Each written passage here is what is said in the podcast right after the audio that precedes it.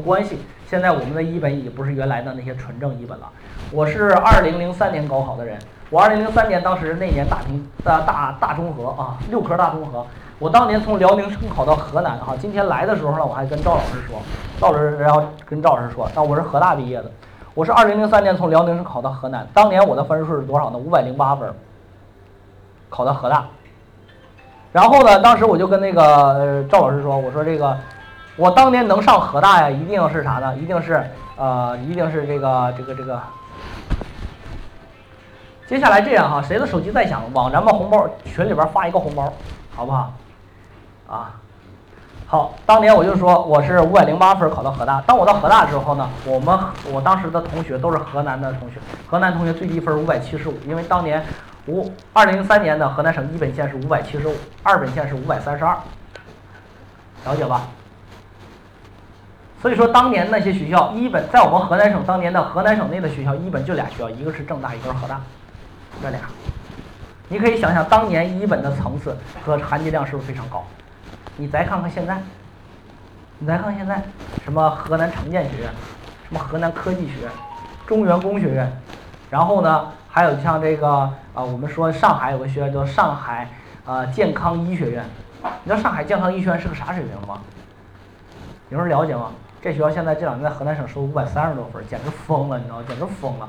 这学校在上海是大专，跑到我们河南按一本招生，所以说你是不是得擦亮眼睛啊？对吧？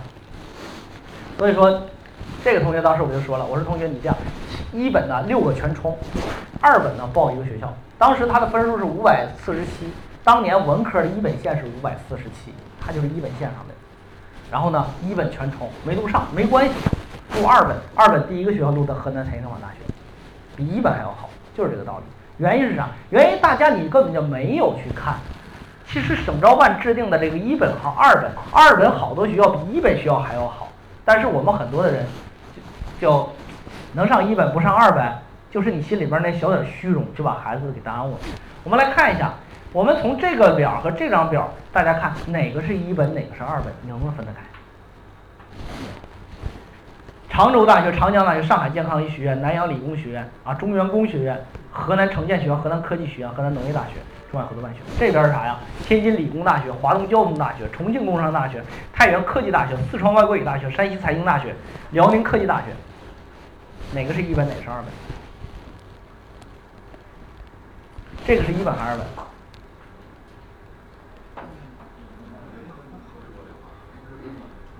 这是二本吧，对吧？大家刚才这个脑袋就没在这儿听话。这个是一本二本，俩都二本。我我有毛病放到一块儿。这纯的啊，不混合。这个是一本，这个是二本，发现了没有？所以说，这就是为什么我说了，你千万别让你的视野限定孩子未来的发展。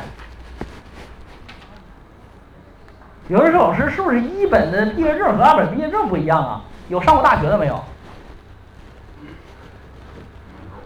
上过大学，一本毕业证、二本毕业证有不一样，有也有不一样吗？一样，完全一样，都是国家教育部发的本科层次教毕业证，是吧？我当年二零零三年从河南辽宁省考到河大。我是辽宁省的二本进来的吧？到河大毕业的时候，我河大上学的时候，我的同学，我们都是一起上学的，我们上课一起上的，宿舍是一个，有啥区别？没啥区别，他们还羡慕我，哎呀，你看你五百零八就进了我一个五百八十的学校，他们还觉得挺那啥的，对吧？毕业之后呢，关爱和校长给我们发的是河南大学本科毕业证书，有啥不一样的？他扩一本了吗？他扩二本了吗？无非就是你们，你们心里边那小点小小的那种小虚荣嘛。呀，我们孩子上的是一本，上的一本的破学校，还不如人上的二本的好学校，能理解吧？所以说报志愿，报志愿，它不是你想象那样的。今天是不是进行了一次头脑风暴？不像你想象那样。再有就是你在升学的过程当中，你要关注的内容非常的多，比如说。你是复读生还是应届生？这个对我来说非常重要。因为好多的学校明确说我不招复读生。但是你不知道你就报了，报了之后会怎么样？退档吗？哪些学校不招复读生？自己去翻看各个学校的招生章程，好好看看。两千九百个学校的招生章程你都看看，哪些学校不招复读生？所以说复读生报考的时候，还有一点的话就是你在在报考的时候，中外合作办学，如果你要报的话，中外合作办学，哪些学校对中外合作办学的英语单科成绩要求？比如说辽宁师范大学中外合作办学，它是个二本学校，中外合作办学招生要求的啥呢？英语不能低于一百零五分，低于一百零五分，不好意思，你报我就给你退档。为什么？因为学校也明确要求了，你不看硬报，那只能退你，退你是不是就没机会了？就是这个道理。所以说，在报志愿的时候，大家一定要知道一点，这里边有好多好多的内容，不像你们想象那样的，好多的人。都是侥幸，往年其实走的全是侥幸。在这个过程当中，还有就是，比如说像这个升学意向，有的考生喜欢去大城市发展，有的家长呢喜欢让孩子走寻求稳定。啊，比如说我们很多一些家长和老师、同学、家长就想让孩子当老师。其实我觉得这这个年代当老师、当医生已经不是一个很好的年代了，是不是？上次我跟一个有个五年经验的这样一个中学老师，郑州的中学老师，我们我们俩聊了很长时间。这个老师跟我说了，他说，他说费老师，你你报考的时候是不是很多人羡慕我们这些当老师了，还在郑州当老师了？我说是，啊，然后呢，他说呢，无非就是稳定嘛。然后他就跟我说，他说费老师，其实稳定是稳定，但是工资也太稳定了，这么多年就没变过，工资也太稳定了。我说那你们假期多呀？他说费老师你真不理解呀，我们假期多个啥呀？暑假你看大家都放，是我们也放，我们老师放暑假是放暑假，但是呢，你看我们又要函授，我们又要考试，我还出去培训，啊，等我们回来之后，这暑假剩半半个暑假了，然后呢干嘛呢？哎呀，天天的就担心孩子出事儿，这手里边这孩子谁呀得一个病啊啥东西的，我们就得担责任。然后呢，还得天天被领导批，天天加班儿。然后呢，有一个什么政策，我们就得学。哎呀，你们看的外表那些看的是啥呢？挺好。但是真正你进来之后，你会发现，你会你会很恨透这个职业。那我说你咋你咋不跳出去干别的？他说费老师，我都干到五年老师，你这我还能干啥？他是真想跳出来。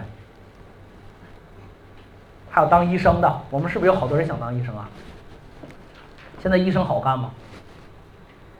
呃，上次我遇到了这个中国医中国医学科学院的一个院士，当时这个女院士哈，今年六十多岁了，呃，我们俩一起聊，然后她她跟我说，费老师，现在的话，其实我觉得，呃，已经不是当医生的好年代了，就是这个你好年代已经过去了，为啥呢？现在的话，如果说你看，一般来讲学医得八年医吧，八年学完了之后。八年医学完之后呢，基本上开始去做见习啊，做医院里边做见习。这个时候基本上每一天都熬夜班。现在这基本都每天熬夜班，因为那些老医生他不会熬夜班，肯定是你来熬夜班。好，你熬夜班熬到啥呢？熬到三十七岁、三十八岁，如果评不上副主治的话，那你这个医生估计也做到头了，你基本上没有太大希望。然后呢，一个月拿多少钱？有好多人是不是觉得医生挣钱多呀？这都是错误理解，都是错误理解。医生达到什么时候挣钱多呢？你熬到主治的时候，那个时候有绩效的时候挣钱多，能理解吧？你熬不到主治，连副主治都熬不上的话，这个时候一个月的工资，好的医院基本上明码标价，一个月工资六千。然后呢，地县县区的一些单位可能工资就更低。啊，所以说大家你知道一点，你们找报考老师，你找这个老师，他得了解这些东西。而不是说，哎呀，你们想学医，哎，学医可好了，挣钱可多，你就报这个吧。啊，还有一点，学医考研也很难，啊，在考研里边最难的就是第一个是临床，第二个是会计，这俩是最难的，那超级难，就有可能啥呢？你拿一个高分压进一个医学院，最后你大学毕业之后你考不上研究生，你想想，你学了五年临床，考不上研究生，你能干啥？有人想过这个问题吗？能干啥？卖药吧。卖卖医疗器械吧，那你还能干啥？你说我到医院当医生，呸！你到医院当医生，对吧？你连住院医师资格证都没考下来呢，你还到医院当医生？住院医师规培证是啥呢？是在研究生阶段呢进行三年住院医师规培。你没有住院医师规培，你怎么当医生？国家不允许你当医生啊！这是大家知道不知道？你觉得学医就能当医生了？错了，还有很长路要走。首先你要具备执业医师资格证，这个相对来讲好考一些。第二个你要具备住院医师规培证，是吧？好，我们来看一下这个哈，这个案例，这个应该到几点？应该到几点？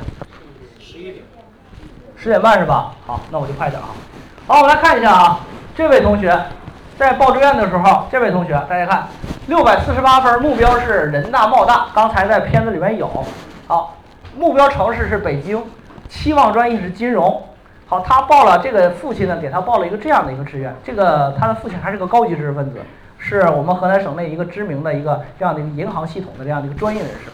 他想让他孩子，他孩子考的分数还行啊，六百四十八，是吧？理科还行。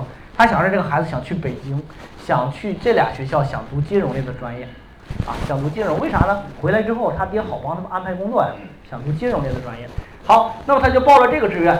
第一个报人大金融财政啊，第二个报对外经贸啊，第三个报央财，四个政法，中央财经大学中外合办，最后首次经贸。然后呢，最后你会发现呢，我为了方便大家识别，这个孩子最后六百四十八分是吧？我把这些学校的当年度最低录取分全放这儿了。大家觉得这个学生会被哪学校录取？央财。首经贸是吧？会被这个学校录取是吧？